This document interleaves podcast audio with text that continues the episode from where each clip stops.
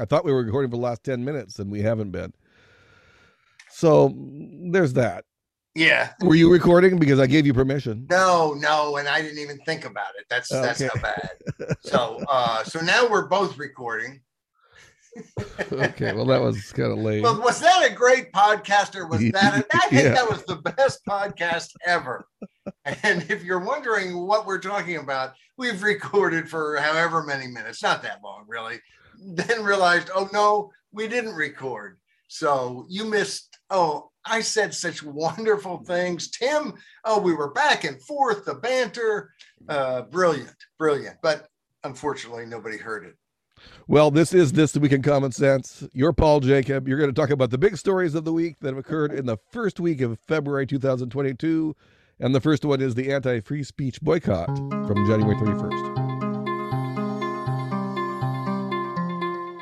Yes, and uh, this probably got the most uh, attention of any of the pieces. I think it's kind of the hottest issue this week, probably.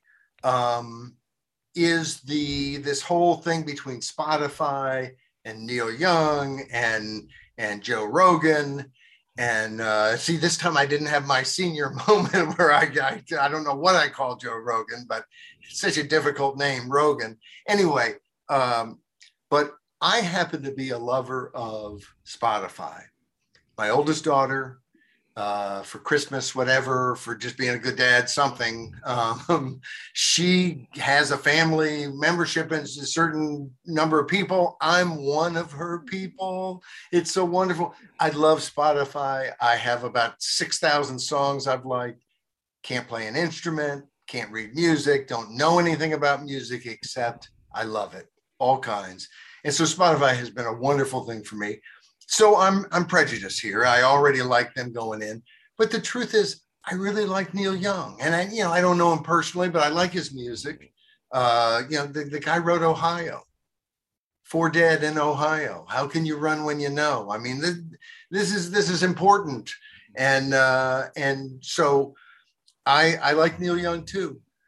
I am on the side of Spotify and this was called the anti-free speech boycott. I had a friend who who happens to think that Rogan, you know, interviewing guests who say things against the vaccines or that create doubt is a is a terrible thing, and is on the other side.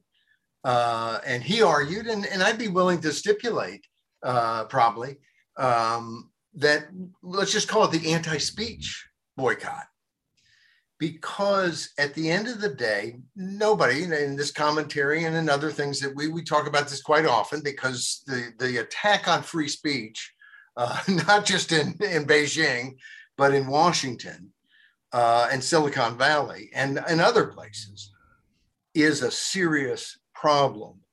Uh, but here, we're not alleging anyone's violating anyone else's First Amendment rights to free speech what we're alleging in essence is that they're violating the sensibility I have, and I think people should have, that we want speech, that we we need the ability to debate, the ability for the dissenter to speak and say stuff that the authorities don't like, that cuts against the official narrative.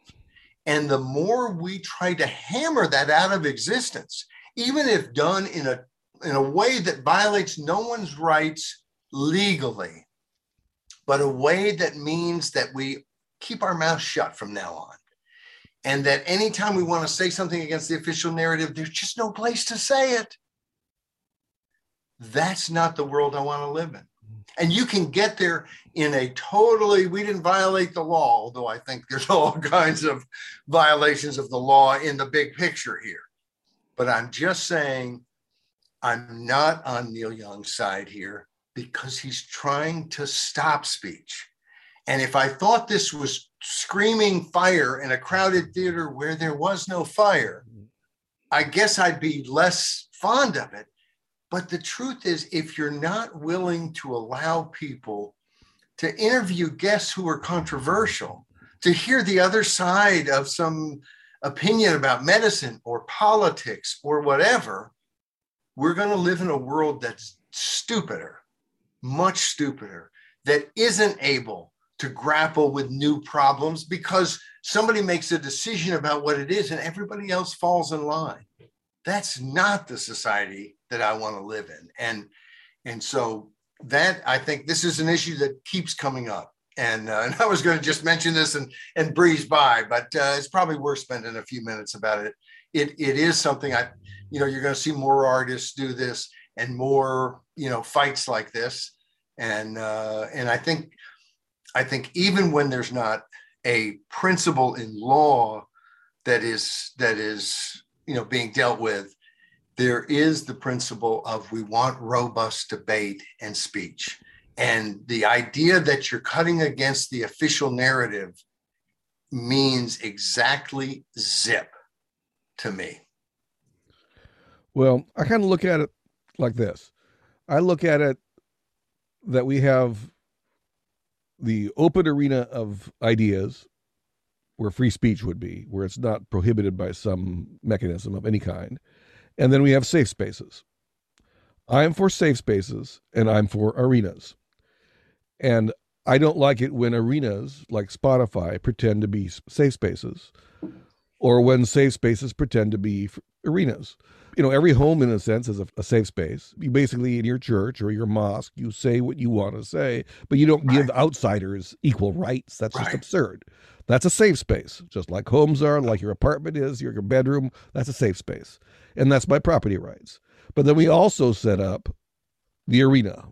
The arena could be uh, just the world at large. I mean, you know, that that and that's the idea with the First Amendment rights. When you say that no rights are being abrogated when this Neil Young thing happened, that may be true. Though our politicians have been encouraging this. This last week, they've they've encouraged that Spotify crack down on misinformation and disinformation. There's a lot of you know, walking on the borderline and over the line and so on. Yeah. And we've mentioned the financial uh, involvement with the government and, and some of these social media platforms and so on. But all I'm saying is that free speech should be somewhere, okay? And it shouldn't be just in a bunch of safe spaces. That is, the only place I get to say what I want to say is in my home. I can't use, uh, you know, social media or in this case, a, a networking service to speak my mind, uh, that seems like that would be very bad. And right. the funny thing is, the uh, official narrative about COVID is falling apart rapidly right now. Uh, in Britain, Israel, multiple countries, the majority of deaths, the vast majority of deaths, are, are happening among the vaccinated. And there's, I mean, it's getting weird. If you look at the the recent John Hopkins study, which shows that masks don't work, lockdowns haven't worked, the whole thing is falling apart. It's an amazing thing. It came out just this week, and it's now that they're really cracking down on free speech, you know, against the narrative, when the narrative itself has almost no backing in science. I mean, the science is now crumbling. So to me, it looks like desperation on their part. Now, Neil Young is a nincompoop who doesn't know any of this. He's just following the lead of other nincompoops. I don't know that to be true. And so, you know, I, I'm, I'm not, I'm, you know, don't think he's some expert on this whole subject, but he is someone who, you know, had polio early in life. He's had he's had some involvement with things that would that would cause him to you know, to, to have some interest more than the average person, average rock star in in the issue. And and I don't think you have to like I don't I don't necessarily impugn his motives other than his instinct is wrong here. His well, instinct is exactly wrong here. On Wednesday, uh, we had the piece uh, Pandemic Second Opinion. And maybe the most important part of this piece. Go there. There's links to more information. Uh, Senator Ron Johnson from Wisconsin did a, a five-hour hearing. I didn't watch it all. You didn't watch it all, I don't think. No. Uh, but uh, but you're welcome to. The beauty of it is that I'm glad he held it. And he had uh, who is it? Robert Malone, you know, who's a, a doctor who has been, you know, saying some things that other doctors have not said.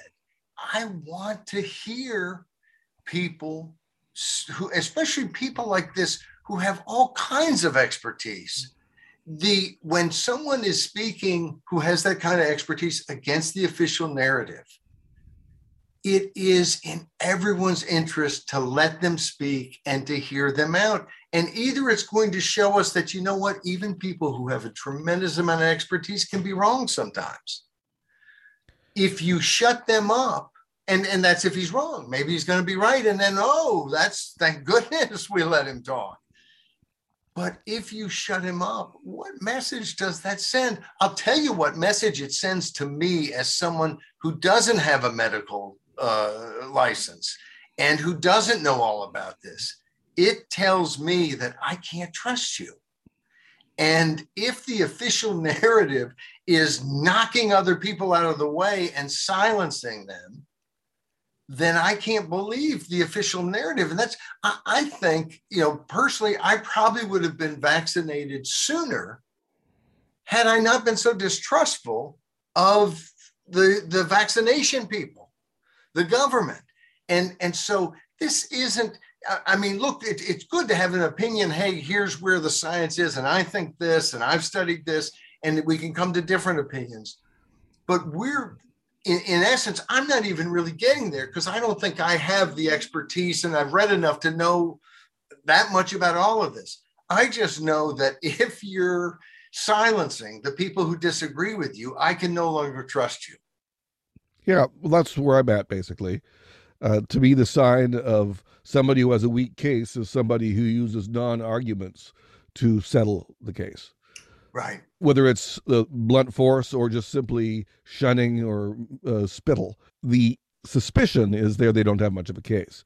And in my defense of the accusation of nincompoopery upon uh, uh, Neil Young, um, my nincompoopery case is largely that uh, the more you know about and more you like vaccine technology from the past, like polio vaccination and so forth, the more you do, you should be very concerned then when the current vaccines are nothing like the vaccines that you took and saved your life.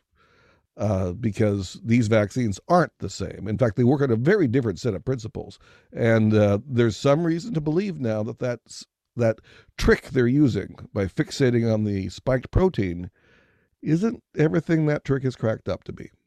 And there's and that that's where we're going to see it fall apart is that that was a trick.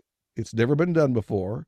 But by fixing on that one element of the coronavirus and then basing their whole therapeutics on that and that applies as to the johnson and johnson as well as the mrna technology uh, they may have i think they've bitten off more than they can chew and i think they've caused a lot of problems. So i'll see but in the case of uh, somebody like neil young or anyone who's really a pro-vaccine kind of person, which I always have been, by the way. I've always been a pro-vaccine kind of person. Yeah, then, I've, I've never been anti-vax, although although I've always had some willingness to kind of think that look, I don't know, they may be right. Let's let's hear them out. That's the well, that's, but here's and, here's part of it though with Neil Young and it and it goes. We'll talk later about uh, Coca-Cola and Airbnb and Procter and Gamble and and the, the folks who finance the Olympics. And and you know kind of the idea that you're you a lot of times want to say you know we're gonna we're gonna do this. We believe this like coca-cola for instance.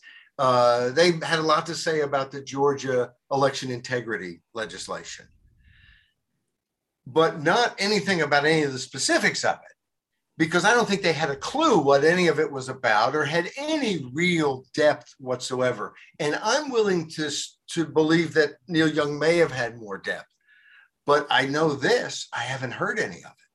And I don't, I'm not willing to just say, well, that's because Neil Young doesn't have any depth. And and look, I'm not, I'm not arguing that he does have a tremendous amount of depth and he did this because he studied it and you know he stays up nights worrying about but um but i am willing to say that the media isn't interested in it either. We get no depth. We get no granularity. No everything is big headlines and yes now we can hate the other side and yes we are wonderful. And it's even if you're on the right side, it's the sort of discourse that's going nowhere. And, and it's all virtue signaling and it's it it's completely obnoxious. And of course, the, the reason it kind of comes up, um, you know, when you're when you're talking about the Beijing Olympics, here are companies that because Republicans passed a law that you have 15 days of early voting or something instead of you know more during the year in which we were in a pandemic that that's worth going after them in every way shape and form which just incidentally probably helps you politically hmm. but when china is sterilizing and murdering and torturing and raping and imprisoning and committing genocide. And it isn't their first. Well, come on, it's sport. Because, of course, if you said anything, you'd lose money. It's all about money with them, and it's and and we have to. You know, I kind of hate to always be the uh, not always because I'm not always, but you know, in this day and age in which everything's an outrage and everybody's boycotting everything, you kind of hate to boycott. But uh, we did a thing this week where we put out a, a video, uh, the real thing, and but the real thing wasn't Coca Cola. We asked the question, "What about the Uyghurs?" And the real thing was genocide. It's the real thing. It is a time to stand up and say something. That's what we ended the week talking about. I'll put up the uh, video at the end of this video, but the audio podcast, there's no point in putting up that uh, it's the real thing video on yes. the audio podcast because it really is a visual presentation. People can find it at Rumble, at YouTube, or pages there, and on right. Facebook. This is common common sense. Common sense Jacob. with Paul Jacob. Yes, I think it's worth embarrassing these companies about this complete double standard and about frankly, um, look, I'm, I'm less concerned about them engaging in politics in an obnoxious way in the United States of America, in which I have every way to, you know, to, to fight back against them. Um, not every, but a lot. I'm more concerned with them whitewashing what is happening in China. And and as I've said from you know I've been on a tear about uh, uh, fear of China and the China Nazis because I'm I'm convinced that they are Nazis, and um, I mean it's an ethno state uh, where Han Chinese are the you know top race and uh, uh, top ethnicity and and frankly, they come first, and they are committing genocide. I mean, there's a lot of similarities. Uh, the, the concentration camps, you know, they give that funny connection, uh, and yet our society, and I'm and I've said from the beginning, I don't know exactly how we how we solve all these problems.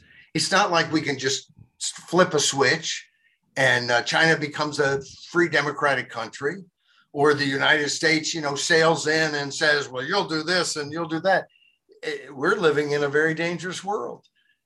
But not recognizing this enemy is foolish. And we're guaranteed not to find the answer to keep a lot of people free, including ourselves ultimately, if if we don't recognize what China is and part of the importance in recognizing what China is as a, as a government, Chinese people are like us, good.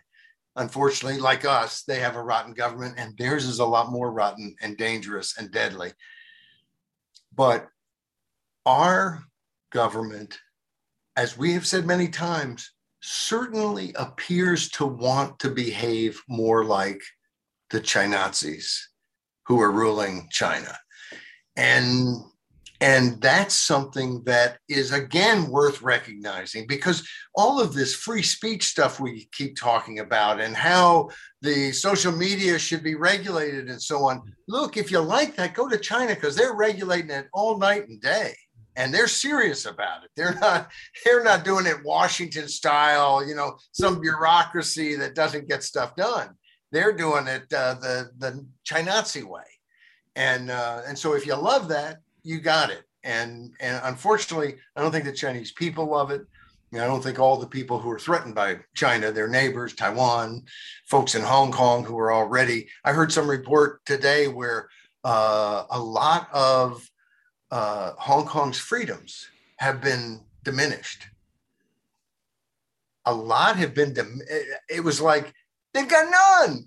They have no political freedom whatsoever, whatsoever. It's like, eh, eh, you know, I just think it's like you you didn't want to say that and and oftentimes when i'm reading stuff about and I've, I've been saying this on this podcast and and to you whenever you would listen tim that i read stuff and it's like my goodness you know in in american politics the new journalistic thing is we have to tell everybody what to think about it mm-hmm. but when it comes so often to reporting about china it's couched in language that is hiding really serious stuff. Like, like rarely does anybody in the United States of America know that it's pretty well established that China, for decades and decades, has been using political prisoners as basically holders of organs they might want to extract and sell. Um, you know, this, and, and it goes on for decades and decades. And apparently, from most of the evidence, Western governments aren't interested. But in independent efforts, it appears to still be going on. The, the, uh, the genocide against Falun Gong uh, is completely, I, I went to a movie and, and may write something about it because it is still showing in a lot of places in the country, but it's called Unsilenced. And it's a movie about the, the uh, Chinese government. You know, Falun Gong, uh, Gong basically rose to be about 100 million people were considered themselves part of that spiritual movement. That was more than members of the Chinese Communist Party, uh, and um, and so uh, all of a sudden the Chinese Communist Party decided it couldn't exist anymore, and you were an enemy of the state if you practiced it, and went on a genocide against that religious religious sect and and by genocide let's be clear because we actually wrote a commentary about this maybe a year ago.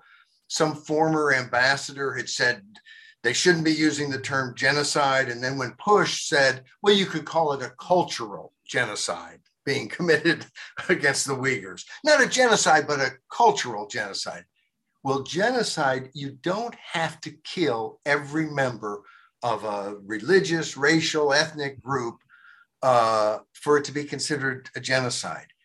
If you do things like sterilize them so that they can't reproduce, if you hold them in prison camps and beat them up all the time so they can't reproduce, if you browbeat them and and punish them if they practice their religion, all of these things are going on.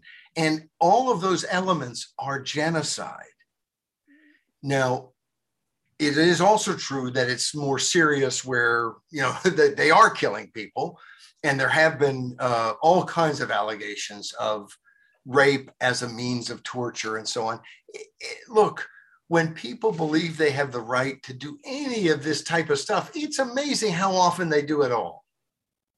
And that's what we have in china. And and how do you stop that? How do you stop totalitarianism anywhere from from encroaching. I mean, we thought, look, after World War II, wasn't it vanquished? Well, no, not really. And frankly, one of the things we talked about this, uh, I think, a week or two ago, when we had the uh, Orwell quote about how fascinated intellectuals in the West are with totalitarian schemes. And he recognized that the key about Orwell was not his analysis of the Soviet Union. Anybody could have figured that out. I mean, it was just there in front of you. The brilliance of Orwell is his understanding of how the same impulse was alive and unfortunately well in the West. And, and that's what we're dealing with still today. And in fact, we're dealing with it a lot more, I think, today. I skipped some material here, uh, which we don't necessarily have to have to go back to it all. But I should mention that one of the scripts that uh, this week that I didn't mention previously uh, was gerrymandering proceeds apace, and I just wanted to mention it real quick because this is a story that's important to see through the media, you know, uh, smoke screens. Republican politicians are not your friend. Democratic politicians are not your friend. They will use gerrymandering. This is a story about New York State, and you're probably not going to hear it because, of course, most of the media is on the left, and this isn't a good story for the left, so you're not going to hear it. But they are gerrymandering districts there. They've overcome all kinds of attempts by the people to force some sort of redistricting commission that would do it without all the politics. Well, the only choice the voters had to enact such a thing was given to them by politicians, who, of course, created it in such a way that that uh, that independent commission was not independent; it was completely partisan. And when they couldn't get the map that the Democrats wanted, they punted and and sent it back to the legislature. It now looks like New York will go from eight Republican congressmen to three. Now, you, you never know because there's actually elections. Let's hope, and uh, and that may not be the case, but that's what the map tends to show. If people vote the party they did before in the precincts that they did before, that's what the map would create. It's why, um, first of all, single member districts don't have to be the way it is. If we had more districts and politicians were not so removed from us, their ability to gerrymander and play all these games would be much reduced, as well as the power of money. So there's all kinds of solutions for this but I, I mentioned this. I didn't want to skip over it completely because there's all kinds of talk about election integrity. There's all kinds of lies being told by the media that uh, they're just ridiculous. And of course, if you know anything about any of these individual stories, you realize how big the misrepresentations are. Um, but I wouldn't I wouldn't uh, salute all of the bills that have been passed in the states. Most of them have been pretty reasonable bills. The scariest, as we have continually uh, talked about it, this is commonsense.org, is the federal legislation that the media tells us is in response to what's happening in the states, Republican legislatures in the states after what happened on January 6th. Now, the reality is virtually every word of the Democrats' congressional legislation was written and has been being pushed for two, four years before any of this. So to portray it as a response to what Republican legislators are doing in the states, well, is dishonest. That is the way it's, it's constantly portrayed. So it's just it it's again and again, and it's important. I thought uh, to bring this out because it's another case in which you're not likely to hear anything about it because it's happening on the Democratic side. And I have friends who insist that it's only Republicans who want to uh, mess with the voting uh, system. For instance, gerrymandering. I have Democratic friends who says that's what Republicans do. They all do the gerrymandering, and legally they're allowed to do it. Um, the, the, the problem is, I think one of the reasons that gerrymandering is talked about as much as it is, you can only go so far through gerrymandering. And there are times where there's been gerrymandering where someone had a brilliant idea and it ended up costing their party. So it's not as if it's always as successful as it's portrayed as the press is hyping what's happening but it's it's a bad thing. It's not the key problem. The key problem is incumbents who don't really have to listen to you or to me because we don't matter that much. And that's due to the fact that they build up more and more incumbency power. And it's due to the fact that, at least for Congress, the district that they rule over is 750,000 on average people. So if you call and say, "Hey, I don't like this or that," when then you go through some program and you're t- stuck in this slot, they don't care. They don't care. You don't matter. You're one of 750,000 people. So you're upset. Bug off. And the difference is, you know, uh, a state like New Hampshire in their state house, the average district is 3,000 people. Now, you're a legislator and you get a call from seven people who are upset about a certain thing that happened and want you to look into some legislation that's been proposed. You're, you're going to look into it. Seven people in a district that's 3,000 there's probably only 1500 voting these seven people get 20 frenzy i mean all of a sudden things have changed seven or 70 people call you in a district that's 750000 it's just it's it's a totally different game so there, there are things that we've got to do to our political system um, and reforms that have to get made but almost all the reforms that are talked about and are brought forth by politicians are going to be pretty rotten reforms. And and it doesn't mean that the people don't come up with some rotten ones too. One of the things, just since I'm on this tangent, that I like about small districts is that it makes a difference in campaign finance. I have always been big on the First Amendment. I don't want the government regulating everything that's spent controlling everything. I don't think you ought to have to have lawyers and accountants to, to play in politics. And I see almost all the campaign finance reform making it difficult for folks like me who want to play in politics, but we're not exactly at the, you know, we don't have enough billionaires behind us. I'm working on it, but um and it and it doesn't it doesn't stop the folks with money at all just not at all. It's just how many accounts? you have. here's the check. Go do it. And and so I see that system, and yet I don't like people being able to have outsized influence because they can write a check. Um, I think you you know you're going to have some influence, and that's right, but you don't want it to be everything. You don't want political races where people don't know anything about the people, and therefore whatever they're hearing on TV is the sum total of what they know. In smaller districts, like in New Hampshire, if you go into a house race there and you spend a bunch of money, people are looking at you like you're crazy because you're doing damage because they know that guy. They may not like him. They may be a Democrat. He's a Republican. I'm not going to vote for him. But don't call him a bunch of names because I, I go to the same church. I know he's a good guy. I, you know, in that sort of politics, money is completely disarmed. And, and it's disarmed without taking anybody's First Amendment rights away. And so that ultimately is, is where political change ought to be going.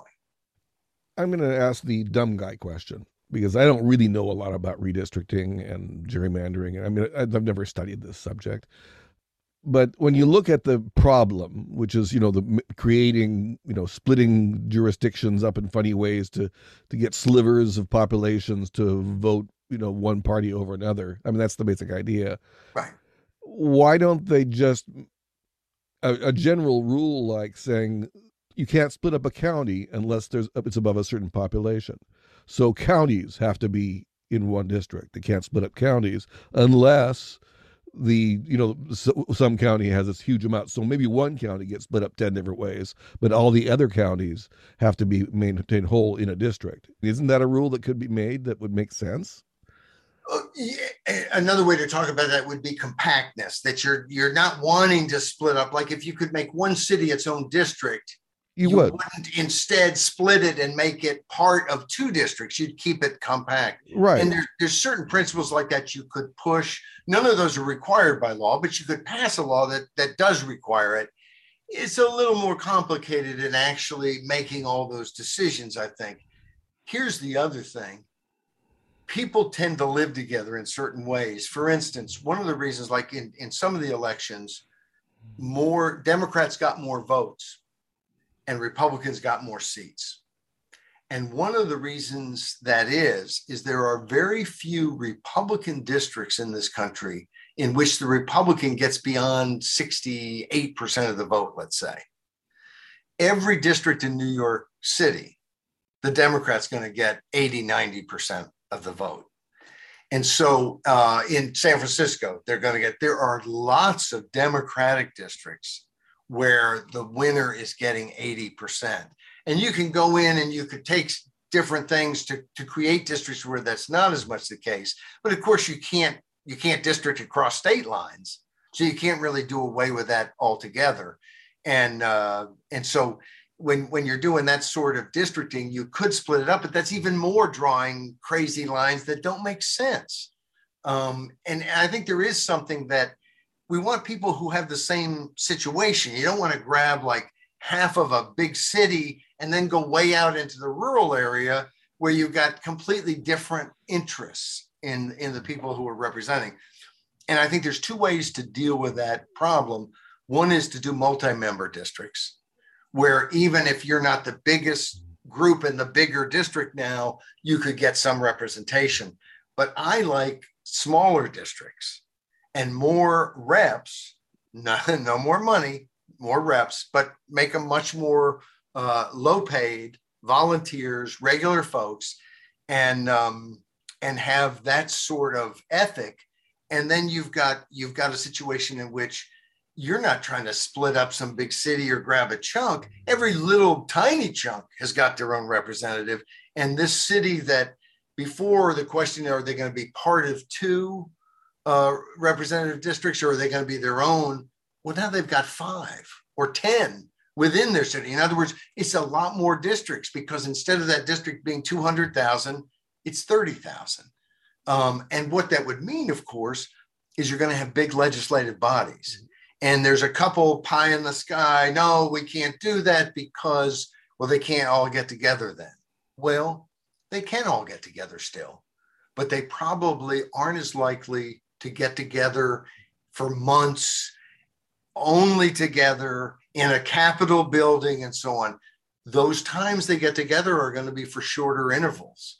And they're going to do more stuff online. They're going to vote more from their district I think those are all good changes and smart changes. So uh, there, there's a lot there, and there's a lot to, you know, in essence, I think for people to to think about that, we almost have to get to a society in which people can think about things and discuss them without the five minute hate, you know, without the oh, that's the bad guys and we hate them. And here's why that idea is really designed to you know destroy our society um, so it, it's it's the the hope for like meaningful reform is in some ways just seems so remote and yet the public i've known since i worked with term limits in the early 1990s the public is with us the public wants this reform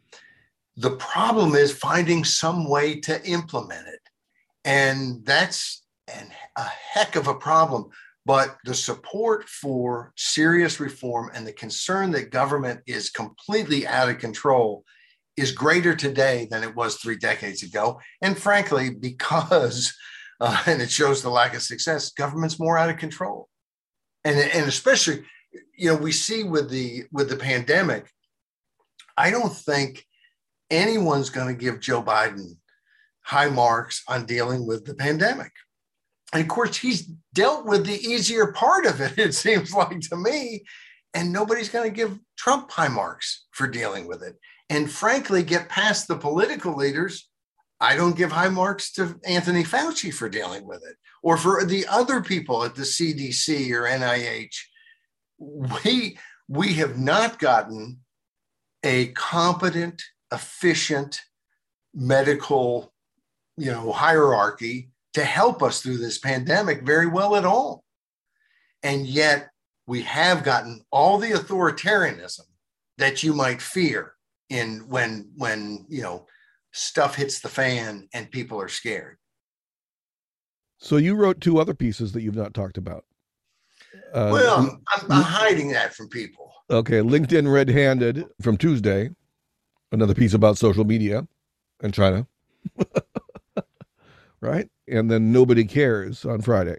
Well, I did sort of deal with nobody cares, uh, but we'll get we'll we'll deal with that a little bit more. But uh, the the LinkedIn, I think, is you know this this is worth considering. Uh, that it just it's like on the littlest things um, that that LinkedIn basically is trying to hide um, the the whole you know fact that there's a best-selling book out called Red Handed. I'm actually reading it uh, not as we speak, but uh, but read some last night to, to begin it, and uh, we'll be reading more of it.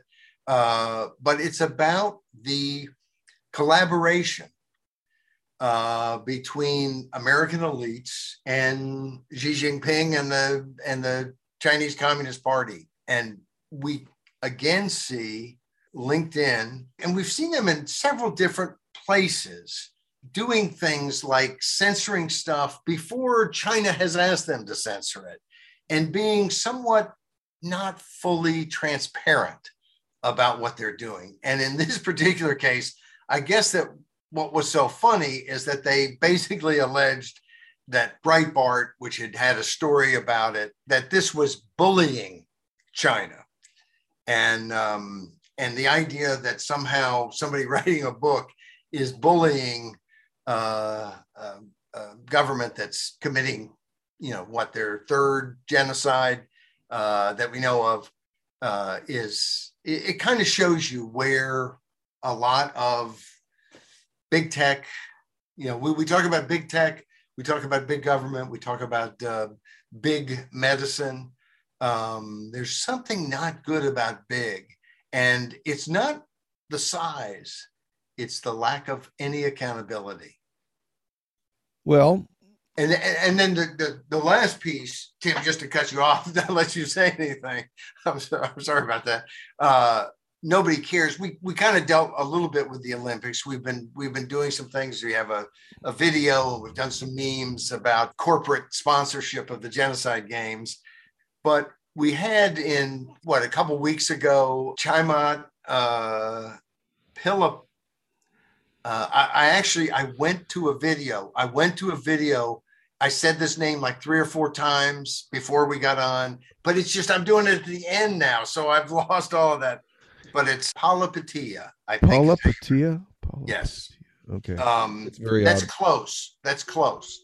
Anyway, I did listen to a video. Of course, they may have been wrong, uh, but anyway, he's a uh, was born in uh, Sri Lanka. He uh, lived in Canada and the U.S. Has citizenship, I think, both both places.